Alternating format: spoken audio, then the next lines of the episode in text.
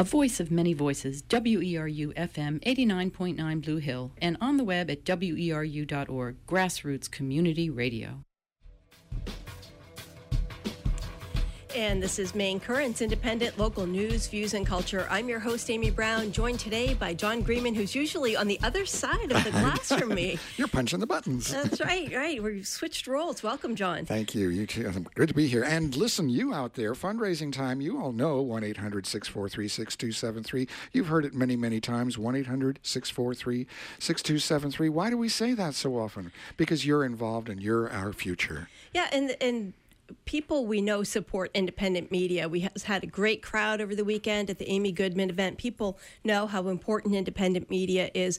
But part of the equation of independent media is local support, is supporting it with your contribution. So please call 1 800 643 6273. It makes it independent. It makes it totally unbound to the bigger staff out there that uh, sort of prescribe what we should be thinking. We have an independent way of looking at things, and I think that's why you're there right now. WERU.org, 1 800 643 6273. Right, and we'll be back to thank people and repeat that number again. We have some clips today from, uh, well, as listeners have probably heard, almost 1,400 people packed the Collins Center at University of Maine on Monday. The the facility holds 1,400 people. There were barely any seats available. At a meeting that was organized by Senator Angus King, he brought Jonathan Jarvis, the director of the U.S. National Park Service to Orono and earlier in the day to East Millinocket to hear from the public about how they feel about a designation or a proposal to designate land east of Baxter State Park as a national monument. Uh, a national monument can be designation can be made by the president, whereas a national park designation requires the approval of Congress. Roxanne Quimby's family is offering 87,500 acres of land for a Katahdin Woods and Waters National Monument or Park, and millions of dollars to support it, as her son Lucas St. Clair explained at the meeting Monday. Very briefly, uh, uh, Lucas, where are you? I'm going to ask uh, uh, uh, Lucas to present the, the proposal itself, and then we'll go from there into questions and answers.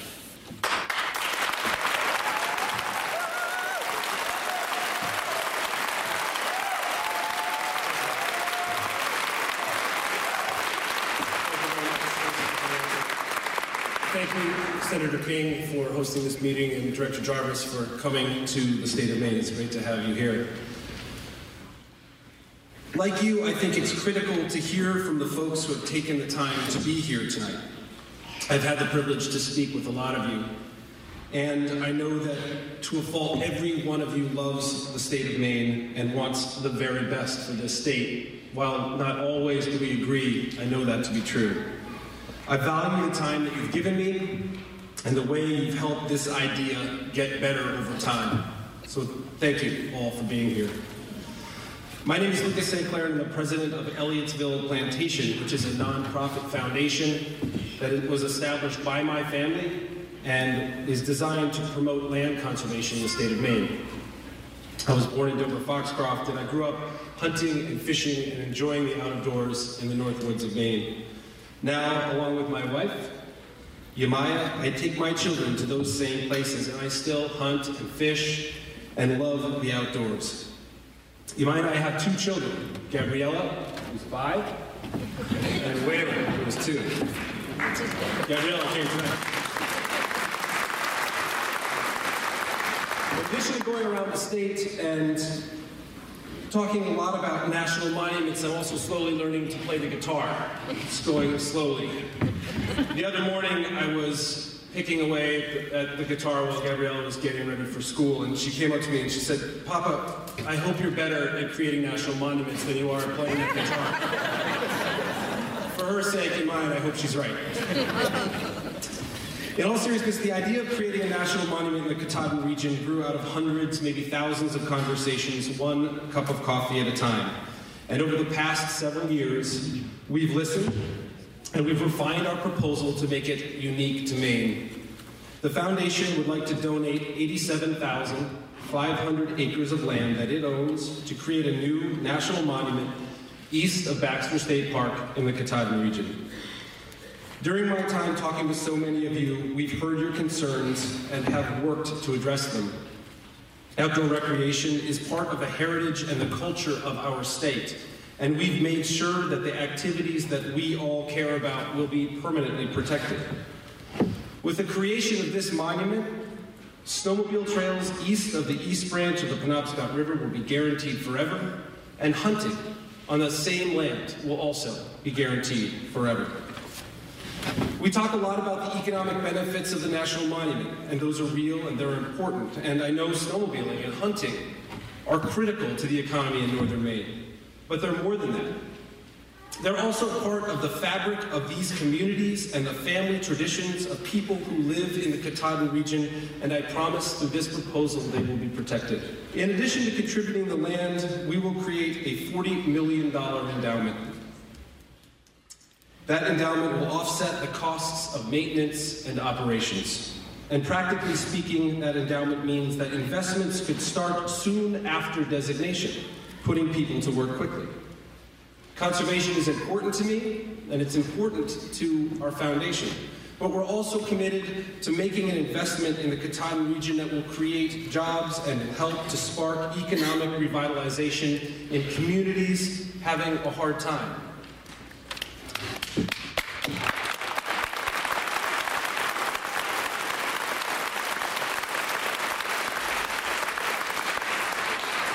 Economic studies predict that a new national park unit would create hundreds of jobs while drawing new families and new energy to a part of the state that needs both. The struggles of Maine's paper industry are no secret. Five mills have closed in the last three years and hundreds of people have lost their jobs, and we feel for them. A new national monument isn't a silver bullet. No one thing is. But a major recreational attraction in the interior of northern Maine can be a part of a new economic foundation that will create, create opportunities for new businesses to start and existing businesses to grow. All told, all told, the National Monument will endow and endowment represents a $100 million investment in the Katahdin region and the state of York. Again, that was Lucas St. Clair speaking on Monday, and you are listening to Maine Currents. I'm Amy Brown here with John Greenman, and it looks like one of the phone lines was lit up, but we haven't had any cards in here, so we're going to give the phone number again real quick before we continue on with our coverage of Monday's meeting 1 800 643 6273 just really quickly, Amy, I, I just have always marveled at what you cover and what is covered on WERU, whether it's the Searsport tank, lobster fishing, or mercury contamination. The, the now it's the Northwoods uh, Monument, Penobscot Indian uh, concerns. Uh, we are ERU does cover the, the broad the broad broad issues all over the place, and specifically for our community, and that's what we're all about. One 800-643-6273 is your way to say yes. Right, and you know this has been covered quicker by the newspaper who had it out like that evening on their, uh, at least on their online version. But what we're doing differently when we cover these things a lot of times is we're bringing you a lot of the public comment mm, section. You right. didn't get that anywhere else. A lot of the um, the mainstream media get their sound clip and they leave, and you see them filing up. us the humanity. Yeah. Right, right. So that's what we're going to hear more of coming up. And we've got Bill and Connie out in the kitchen, and God knows what kind of trouble they're going to get into if the phones don't ring. So call 1 800 643 6273 and keep them busy.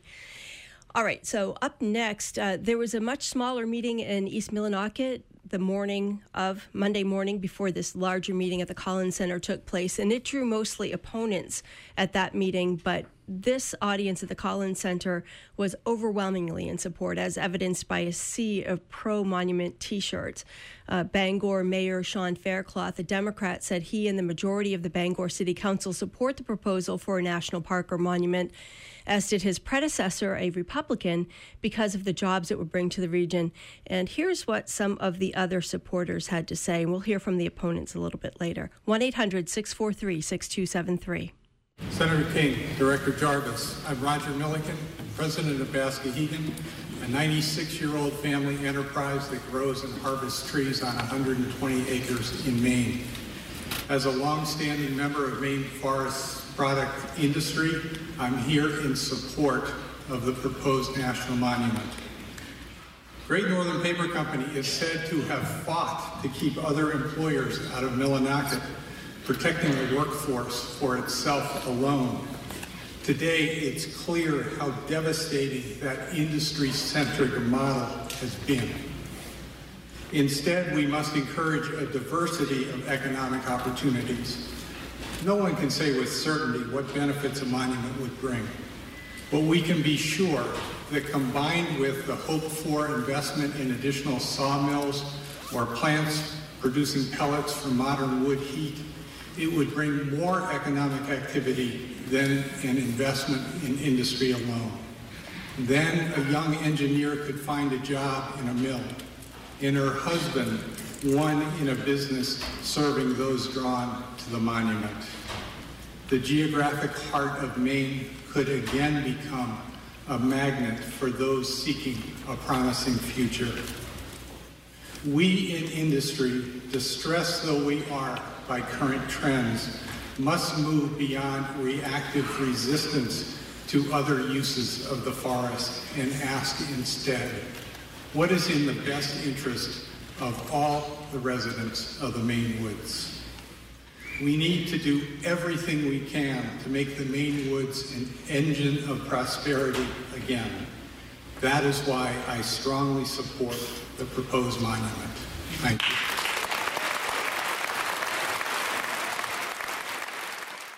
Uh, thank you, Senator King and Director Jarvis, for coming and uh, listening to us today. My name is Barbara Moore. I'm a Penobscot native from Indian Island, and I have a great interest in supporting the National Monument. I think I, I take every opportunity to be able to uh, preserve the forest canopy and uh, the uh, environment in any kind of way. And I think that this is definitely something that is going to increase the need for a large area preserve that will continue to produce oxygen and help to support the uh, balance of nature that we have grown so far against. And we've got to start uh, taking steps to do that. We've got to start taking steps to do that right now. And for me, I'm, I'm very pleased with Roxanne and Lucas's desire to give us this land and to preserve it forever for everyone, for all of us, for all of our future and all of our health of our environment. Thank you.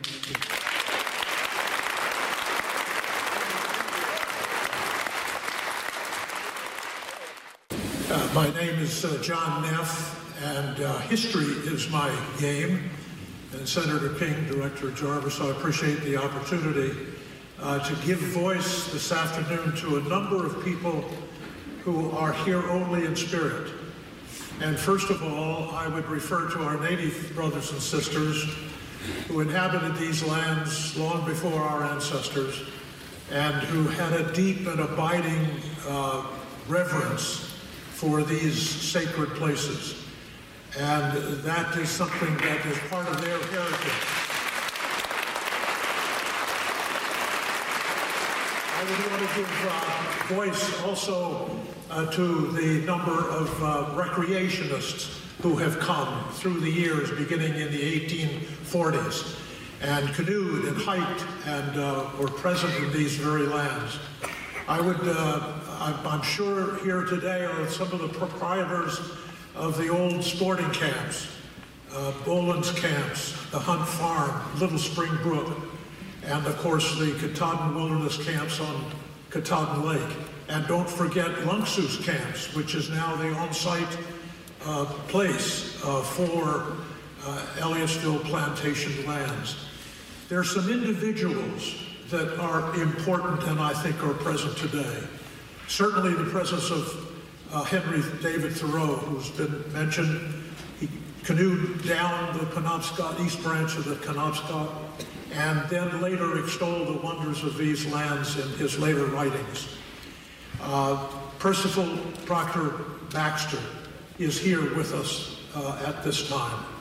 Uh, he who came through these lands in 1920 to climb Katahdin and then went on to that magnificent obsession of protecting the lands not only of Katahdin itself, but the lands around Katahdin. And then there's the uh, spirit of Edwin, uh, Frederick Edwin uh, Church, the great American uh, artist who is here as well. I think all of these and many more are present today, lending their voice, beckoning us uh, to preserve and protect these lands. They are worthy for it. Thank you.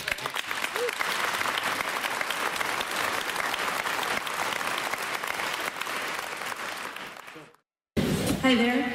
Uh, my name is Lindsay Downing, and I am a local resident, and I do support the National Park and National Monument. Um, there is a lot of national, there is a lot of support out there um, in the local communities, and I feel like I'm here tonight to, to really reiterate that to you. Uh, my husband and I, first of all, I live in Mount Chase. I was born in Millinocket, brought up in Mount Chase. Um, and my husband and I have recently had the opportunity to take over the family business, which is a lodge, um, which is located about 16 miles east of the Katahdin Woods and Waters northern entrance. Um, and like most kids in Maine, I was so excited to get out and see other things. And where did I go right when I graduated from high school, from college rather, was the national parks. Um, and I was given the opportunity to work in national parks. I went to Yellowstone, I went to Joshua Tree, I went to Sequoia, I went to Yosemite. Then my husband and I ran a lodge up in uh, Kenai Fjords National Park. And national parks are the reason why we had the opportunity and the confidence to come up here um, and, and try give it a go.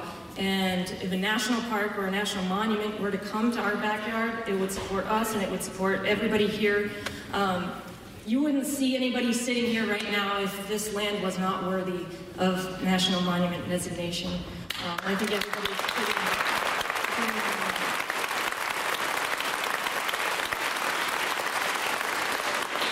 So to just reiterate, you know, this is the question is: Is this land designate? Is this land worthy? Absolutely, it's worthy. And if anybody who's saying that it's not worthy clearly hasn't hiked on it, biked on it, skied on it, hunted or canoed on it. I mean, it is just incredible, and, and we really need your support in, in this. So thank you very much.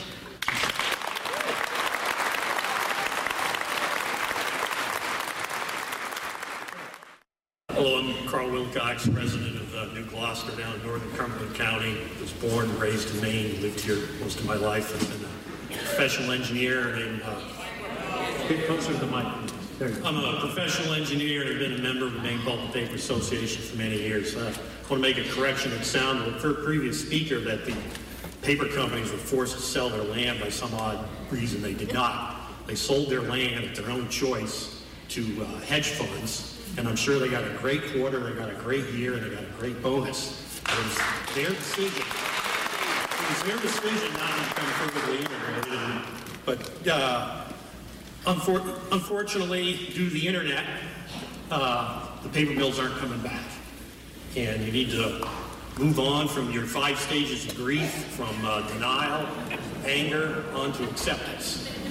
And I talked to a gentleman, he retired, he lived in the town, I hadn't seen him in a number of years. He bought a camp down the Golden Road, and I said, What's going on up there? Why is everybody against this, this park? And he says, Well, the political leaders don't have the guts to tell the people the truth.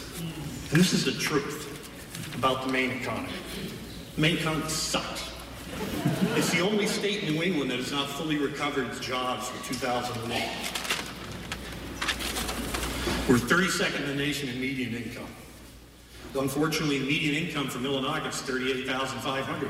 That's equal to uh, West Virginia, the 49th state in the nation. Uh, Maine is second only behind Alaska for food stamps.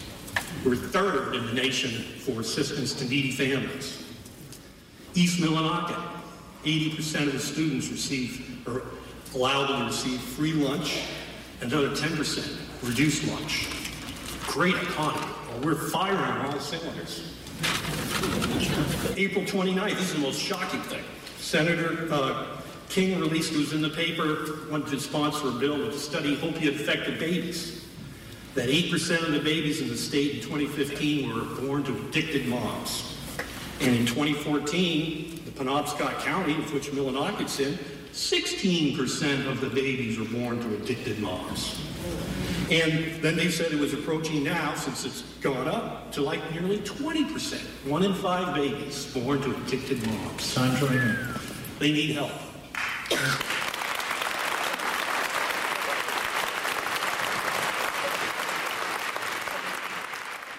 It shouldn't cost $40 million to give 75,000 spectacular acres away. One of the one of the fears that Could you, I could you identify yourself, sir? Yes, yes. My name is John Hafford. I live in Medway, and I own a design and marketing firm in Millinocket. Um, one of the one of the fears that I've had is that Lucas would take his marbles and go home. So thank you for continuing to fight for this.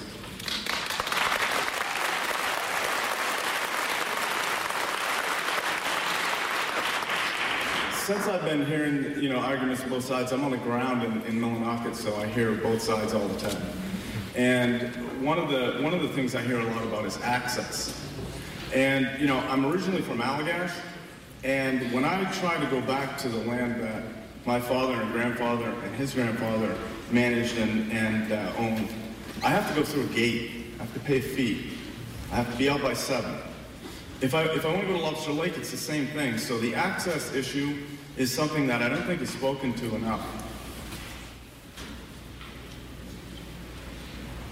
There's a perception that you're either for the, if you're for the park, that you're against manufacturing, you're against the forest products industry. I have a lot of clients that are in all sorts of different areas. And the one thing that I know, and everyone else should know by, by now, is that the one thing we really need in the Katahdin region is a diversified economy.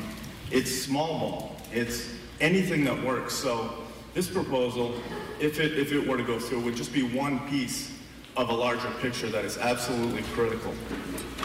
The last, the last point I'll make is that there's, there's a lot of voice given to the people in Millinocket, East Millinocket, Patten, and Medway. And they've had the biggest and loudest voice in the whole thing, but that land, which is spectacular, and everything around it, there are all kinds of other lands that are equal to or even greater in that area. But that land belongs to the people in the state of Maine. And that land belongs to the people in this country. And I think the sooner we pull back the curtain and allow access, the quicker the whole area is going to recover. Thank you.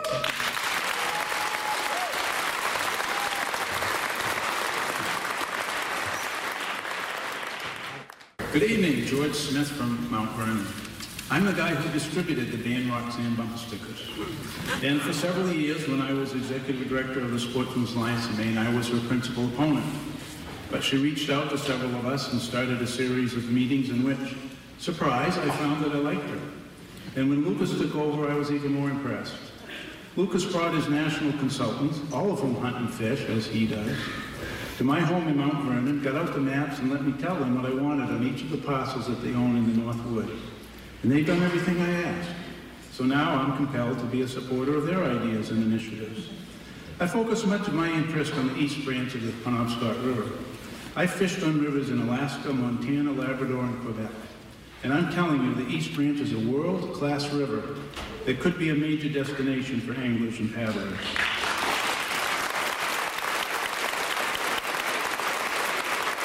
Now, now, Linda and I own a camp on the other side of Mount Katahdin, and over the last two decades, I've seen the awful collapse of the area's economy. And I know they need help. We all know they need help.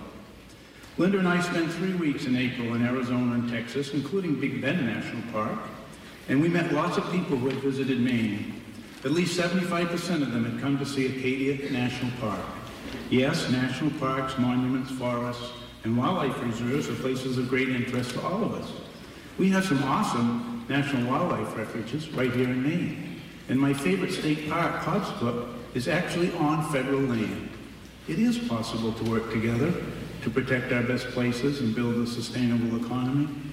I'm sad that this project and so many other issues have divided us Mainers. we need to regroup, end the dysfunction and disappointment in our political and governing systems, and create a great future for our children and grandchildren. If the president designates this place as a national monument, then we need to put our aggravations and our differences aside and make the best of it. Thank you. You're listening to Maine Currents on WERU FM. I'm Amy Brown here with John Greenman, and those were some of the people speaking in support of a national monument or national park at Monday's meeting. Uh, like I said earlier, about 1,400 people packed the Collins Center in Orono.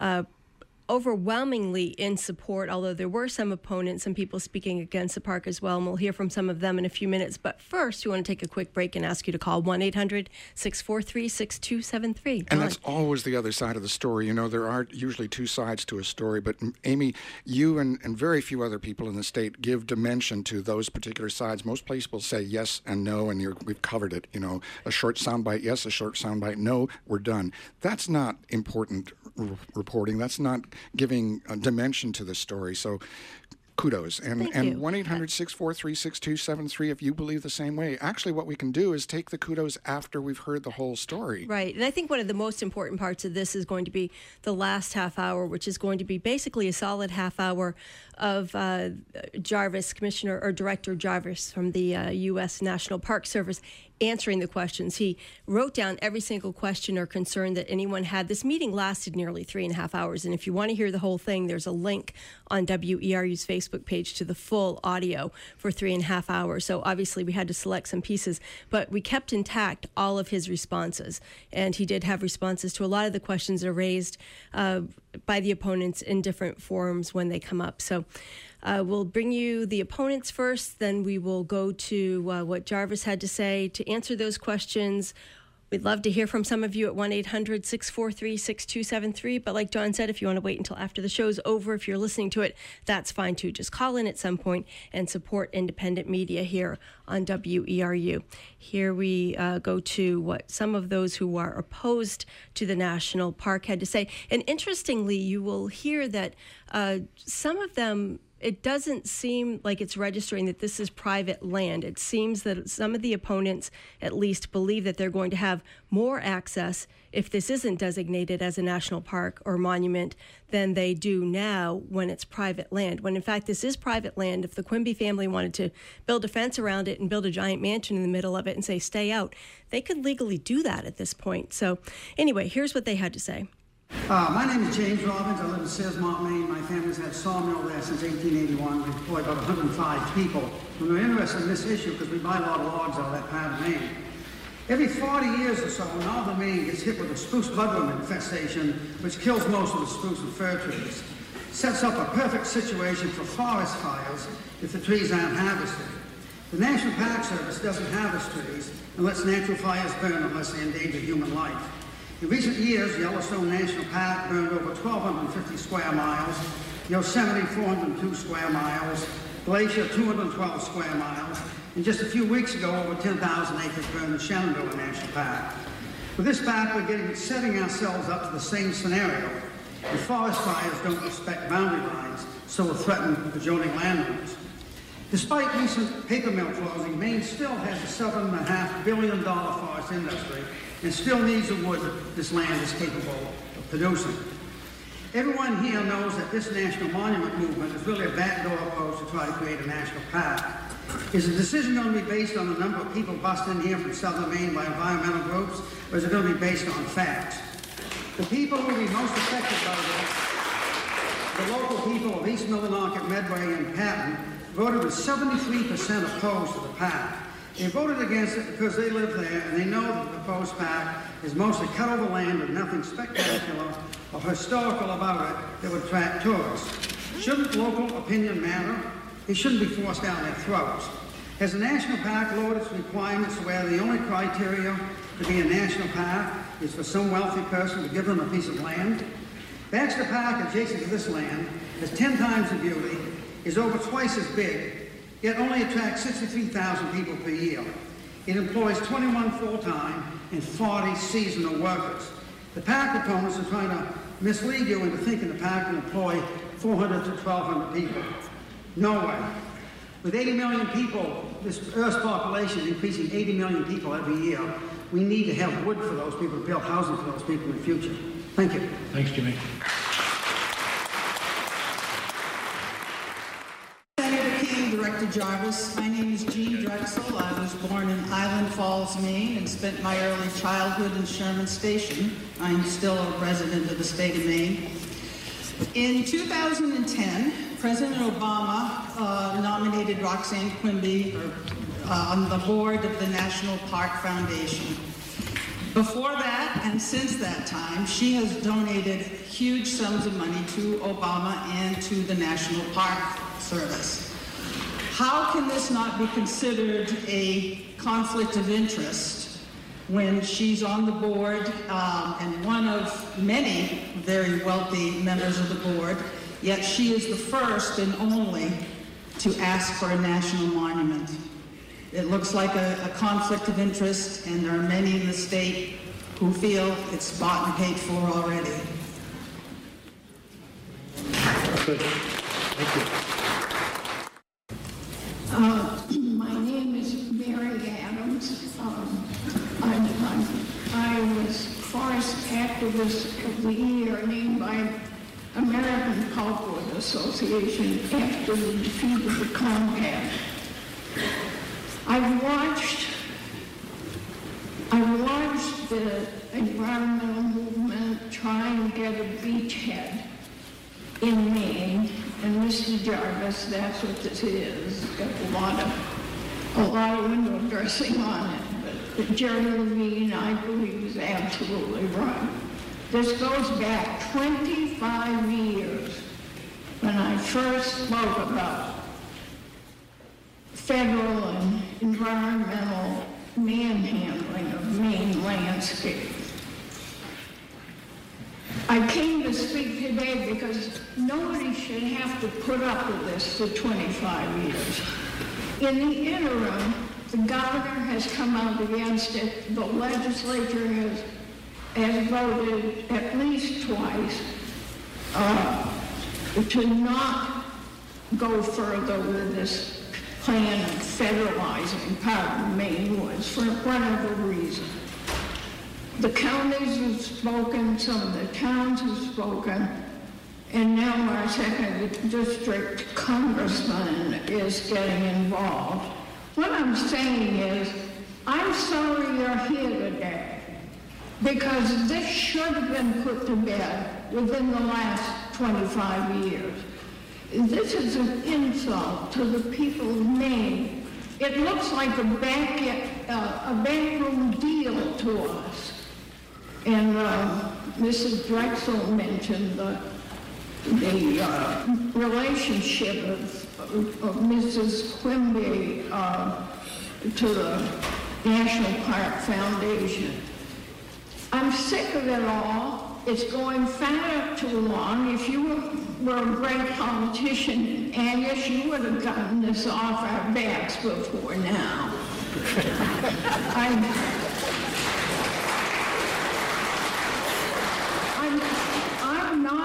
the only one that's tired of it. We should not, as Maine people, have to be tortured decade after decade that the feds are going to come in. So do something now. Send Mr. Jarvis back with some lobsters for crying out loud get us out of here.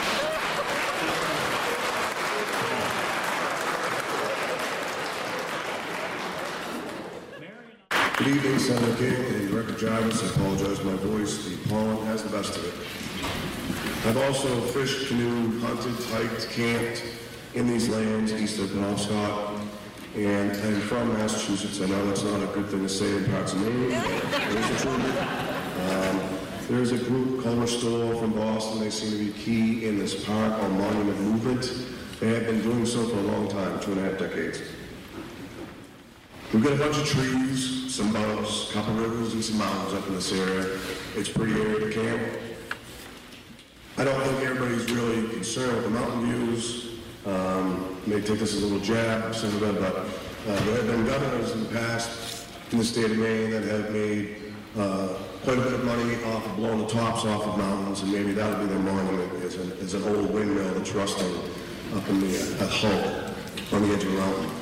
There's something called UN Agenda 21 Forever Wildlands Project, and that is something that was referred to by one of the ladies on the pro side about the forever wildlands. That was brought up time and time again. I encourage people to look into that. We have another issue. We've got $20 trillion in national debt and counting. The United States government is bankrupt. It cannot afford to oversee anything else in the state of Maine. I remember we had a budget fiasco some years ago down in Washington, D.C. And one of the issues that they had was we're going to shut off the national parks for the World War II veterans that want to come in and see it. We want to have control of this land in the state of Maine. State of Maine can add this to Baxter State Park. If we give C control of this land to the federal government, there's another issue that comes up. And I haven't heard anyone else bring it up. What happens when you take this money off the tax rolls, the property tax rolls in this area? This is a very huge concern. Because what's going to happen is the county governments have a certain budget that they have to meet. The people who own property in this area are going to have to pick up the tab. A lot of these people are barely making it as it is now. If you increase the amount of taxes that they're going to have to pay, that's going to force more people out. Which I would say is part of the goal from some people. You push these people out, property values drop, you're able to purchase more land, you add it into this Forever Wildlands project from the United Nations Agenda 21. It feeds itself. They try and do is take away hunting, whether it's through the bear hunting referendum, two times now. I've seen all these things since I've come up here from Mass. I get it. I know how these people work. I'm going to say, end this and say, uh, I'm opposed to this. I want no monument in Maine. I want the feds to stay out. If the family would like to donate their land, I'd say do it to Baxter State Park. With all due respect, keep the federal government out. Thank you. You're listening to Maine Currents on WERU. I'm Amy Brown here with John Greenman, who has something to say. Well, I'd like to say that number in case it uh, it tweaks you towards the phone. 1 800 643 6273. We are fundraising for the future of WERU, and we do count on you. About 28% of you, actually, 28% of our income comes from pre- people who respond to this voice saying 1 800 643 6273. Now, you're hearing both sides of the story, and uh, there was a concern for that earlier. There's going to be a little bit more coming up, and it's fascinating stuff. If you think so too, maybe you can't get away from the phone or get away from the radio right now to make the call, but think about doing it at the end of the show. 1 800 643 6273. And don't forget weru.org. Whatever way, however you do it, however much you do it, think about the future of your listening in, on WERU. That's right. And we know it's hard during public affairs shows to ask you to go to the phone because I'm asking you to listen to this and then I'm asking you to go to the phone. If you go to the phone later, that's fine. But just support independent media on WERU, all your local news and national news and international news and public affairs programming that you get here. So, like I said before, if you were listening, we are going to go now to what the director of the U.S. National Park Service had to say in response. He wrote down all the questions that everyone had, and there was a lot more pro and con. Like I said, the overwhelming majority of people at this thing in Orono were in support of the national monument designation. But he wrote down all the questions that were raised by people who were opposed to it, and uh, he had responses for them. So that's what we're going to now. Director Jarvis, run through the questions, please. Okay, thank you. Um, and I want to echo uh, what the senator said. You know, I've done uh, probably hundreds, maybe many, many hundreds of public meetings uh, in my 40 years, and I really do love them. I really do. I think that the you are participating in something that is unique in the world. Uh, this kind of participatory democracy, of listening to both sides, in a respectful, uh, honored way is, is something we should never take for granted uh, in this nation. Um, me,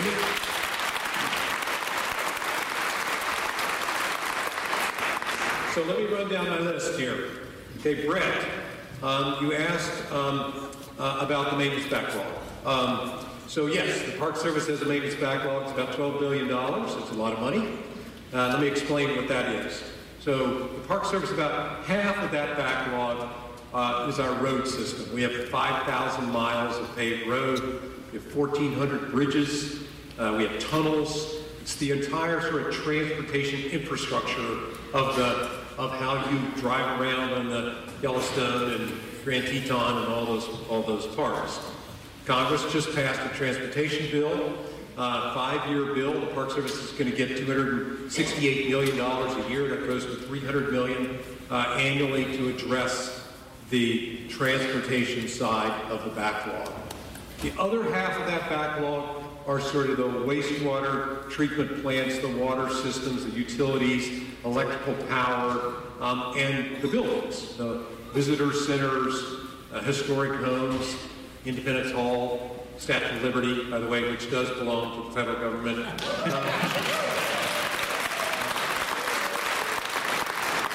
I should know I manage the Statue of Liberty. It's still open and available to all Americans.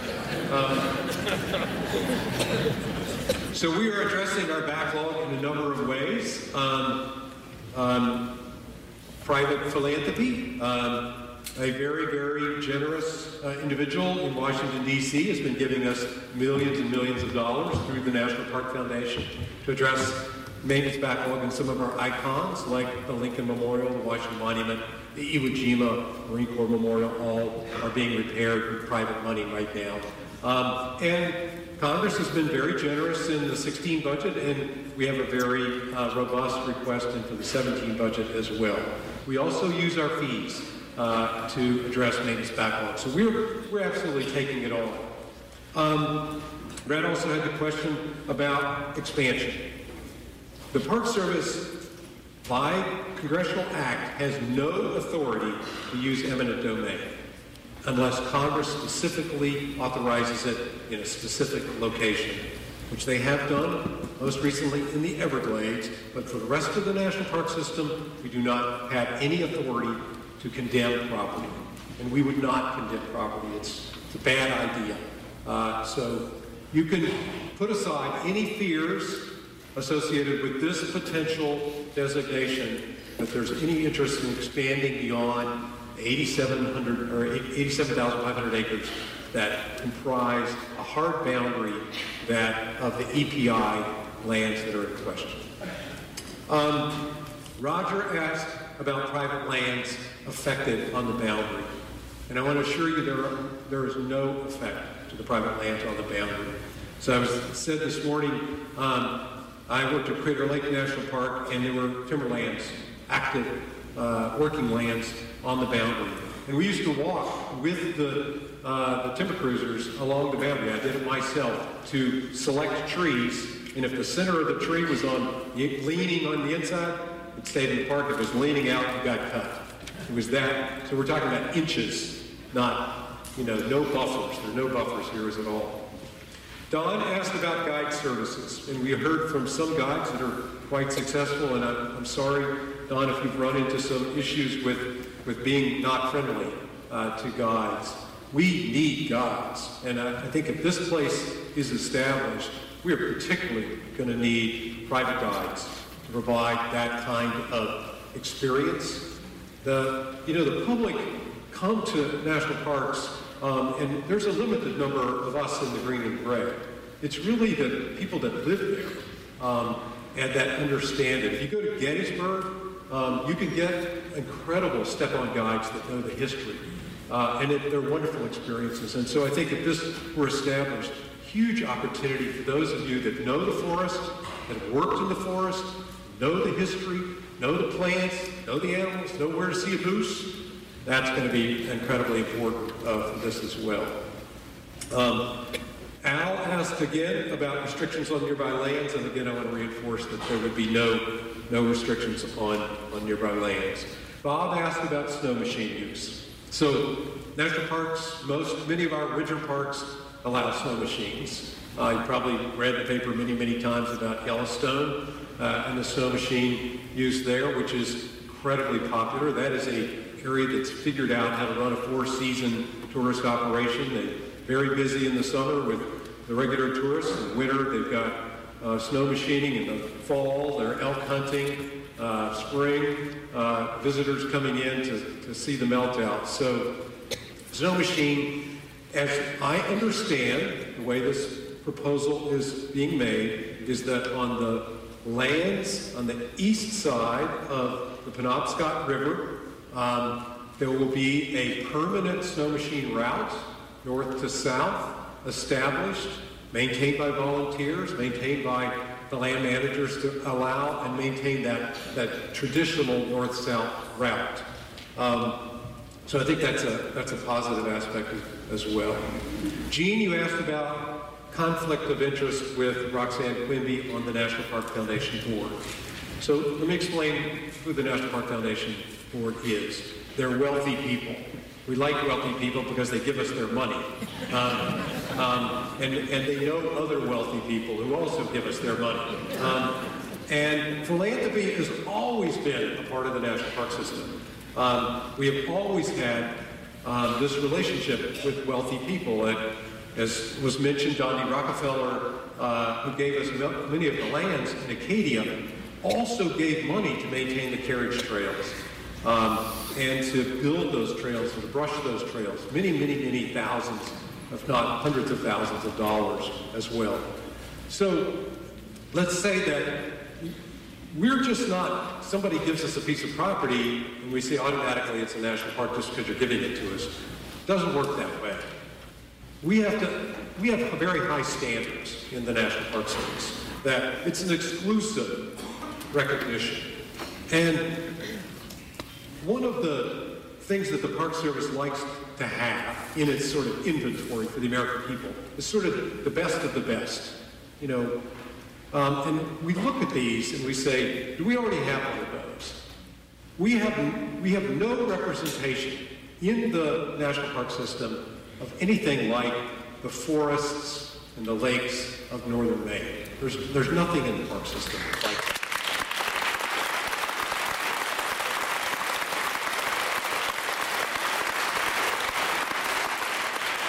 And I want to say right up front, we don't want it all. We don't want three million acres or whatever that is. We, what we want is a piece of it. What we'd like to have is a piece of it to show as an example for the rest of the world the beauty that all of you know and love here in Maine. And this particular piece of property has all those elements. It's got incredible forest, cut over, of course, at second, maybe third growth there. That's okay. It's got lakes. It's got Penobscot River and the Seboeis. And it, uh, it's got views, obviously, of Baxter and, the, and it's got wildlife. So you, it is absolutely worthy. Let me just put that on bed. It is worthy.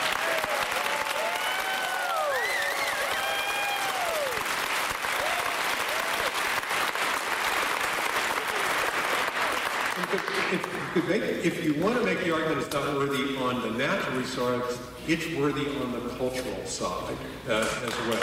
So, in terms, of its Native American history, the routes that the Native Americans used up and down the rivers, and as has been mentioned, Henry David Thoreau, Theodore Roosevelt, and many others as well.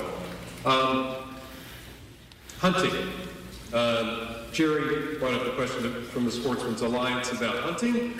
Um, so right now, the lands that, that EPI manage are not open to hunting. Uh, on the west side of the Penobscot, they are open, as I understand it, on the east side, and that's not going to change.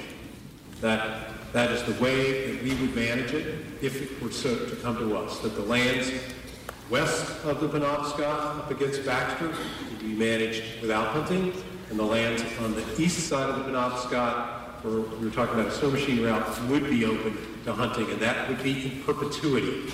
This is something to remember. This is in perpetuity uh, designation. Uh, Mary, you brought up the question of why has this been a slog? It's always a slog. Uh, there are park proposals that have gone on for 50 years uh, uh, or longer. Um, and I know it's painful uh, that this seems to go on and on and on, but it, it's just the way things work, unfortunately. Um, George brought up um, Acadia is has the potential to be gridlocked, and I would say occasionally it already is gridlocked over there. I sat tried to get off that island a couple times in the line of traffic as well. And And so one of the things that we've been doing in the national park system is to offer alternatives to the public. You know, instead of going to Yosemite at this particular time and sitting in traffic, there are other alternatives. You look at Sequoia and Kings Canyon National Parks, they get like a quarter of visitation to Yosemite, and we're saying try one of these others as well. So that is part of the issue, is where do we distribute the public as they're coming? Um, Chip brought up uh, tax rolls. So federal lands, should this come to the National Park Service, are subject to payment in lieu of taxes. It's PILT. Um, payment in lieu of taxes is a federal appropriation that goes to local counties in lieu of the tax base, recognizing that if lands are brought into the federal government, you lose local taxes. So there is a payment uh, to, uh, uh, to uh, counties uh, in lieu of taxes. Um, Chip also brought up the question of access to great ponds. That's, that's statute in, in Maine. So absolutely great ponds uh, we, we would respect that, we would honor that, uh, uh, that legal right as well. Uh, you're listening to Maine Currents on WERU, and who you've been hearing is Jonathan Jarvis, the director of the U.S. National Park Service. He's answering questions raised Monday at the Collins Center at University of Maine at a forum about designating 87,500 acres of land donated by the Quimby family family as Katahdin Woods and Waters National Monument. And we'll continue on with the uh, last half of that. But we have some people to thank. We want to thank Star and Trenton, who says thanks to Amy Brown. That's me. Thank you, Star.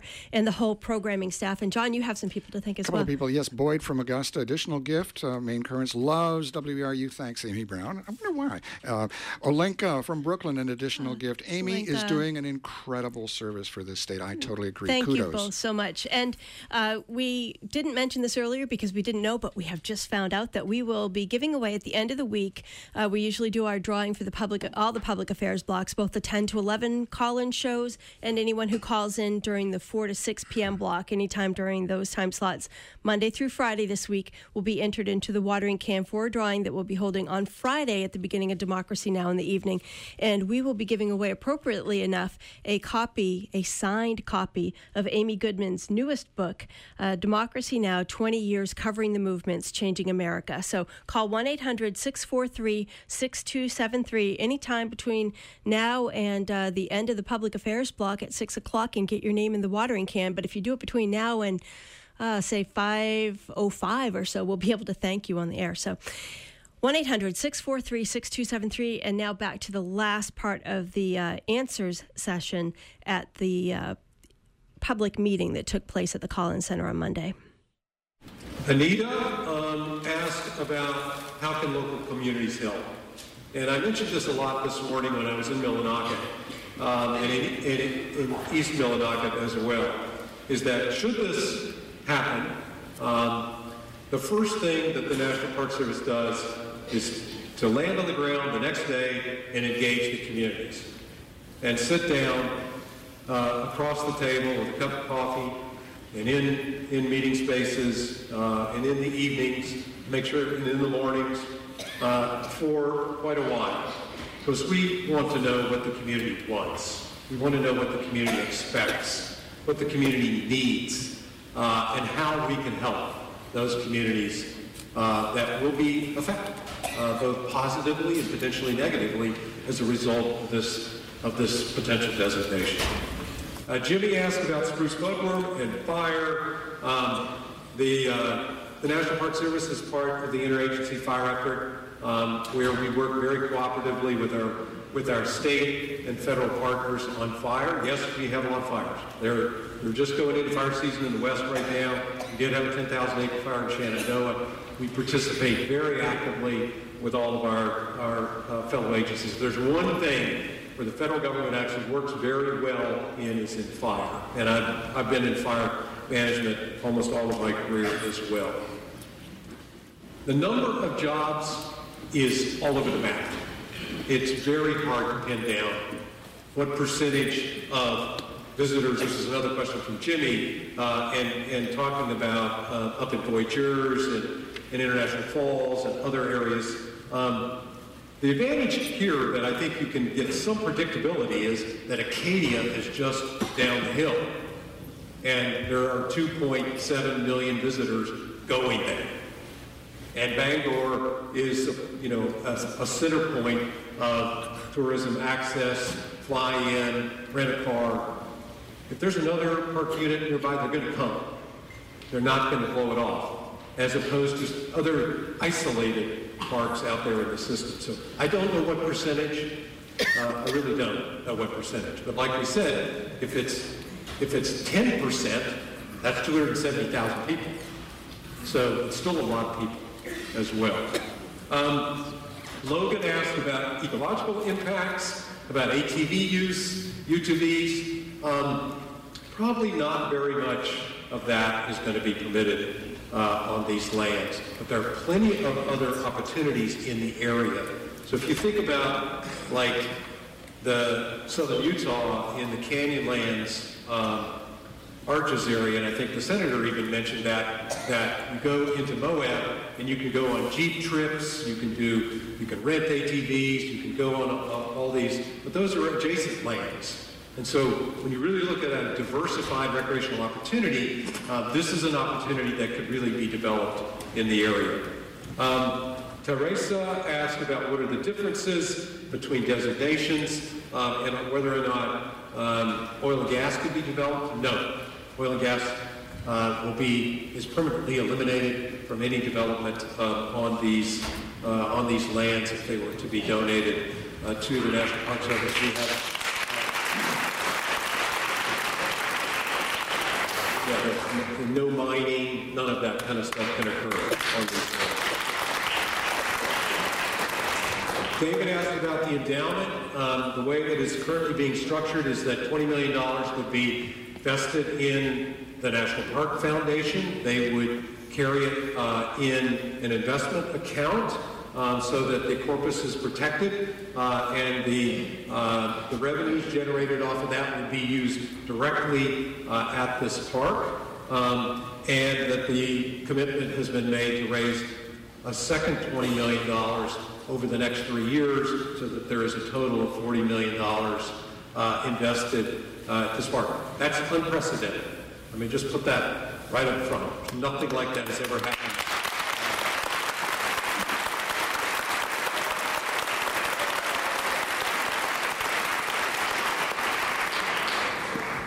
Um, there was a question about takeover of Baxter. And we have no interest, zero interest in taking over Baxter. What we have an interest in, if this occurs, is working very much in partnership with Baxter. Baxter, all, Baxter didn't want to give it to the government because we probably would have overdeveloped it. He wanted it as a wilderness park. And that's what it is. It is a wilderness park. It's very limited in terms of, I think it's got 65,000 visitors a year, and that's pretty much all it can probably handle based on the way it is managed. And I'm not questioning that. But I think these lands, we would look as a complement to that, which would be much more active in terms of public use, of rec- recreation, of access, in terms of activities than Baxter. So it's a very strong complement. And we have models of this in Redwood National and State Parks, uh, where we work completely side by side and very cooperatively with the California State Park System. And I know Baxter is not really technically part of the state park system, uh, but it's a very good model of how we work cooperatively as well. Um, Matt raised a couple of the, the classic questions, and I'll just touch on them. No change to air quality regulations, no imposition of class one. That is something that happened in 1977 in the amendments to the Clean Air Act that directly affected Acadia. New parks, it has no effect. There would be no impact if there was some new development of a mill, some new emission uh, effect that has no impact. This designation has no impact on that whatsoever. We're going to have to end there. There was about three and a half more minutes of what uh, Director Jarvis from the U.S. National Park Service had to say in response to questions. Again, if you want to hear the full recording of this meeting that took place at the Collins Center Monday, go to WERU's Facebook page. There is a link there, and uh, it's up on a sound, SoundCloud account. It's about three hours and 16 minutes long but it's completely unedited and you can listen from start to finish there. And that's just all we have time for today on Maine Currents. You can uh, catch Maine Currents here every Wednesday afternoon at 4 o'clock. We specialize in independent local news, views, and culture. I'm Amy Brown here with John Greenman, who's usually running the controls, uh, sort of my uh, Maine Currents teammate here. And today we are going to be asking you again for your donations and thanking some people. But I just. if you going to say in your stead. Thanks, you, as I lose my voice. if you get your voice back, you yes. can continue. Yeah, yeah. No, I, I, I just wanted to say that. Uh, Next week on Maine Currents, we will be going back to the format of election call-ins, which we did last week. We've been trying to do twice a month, although in June and July, I think we'll be doing it once a month. But if people want to call in and talk about the elections, join us again on Maine Currents next week. We'll be doing that. We'll have a couple of Republicans, a couple of Democrats, a couple of Greens here in the studio. So I'm going to play the announcements and then we're going to come back and thank some people and give you that phone number again 1 800 643 6273 and tell you why you should call it. Support for WERU comes from Maine.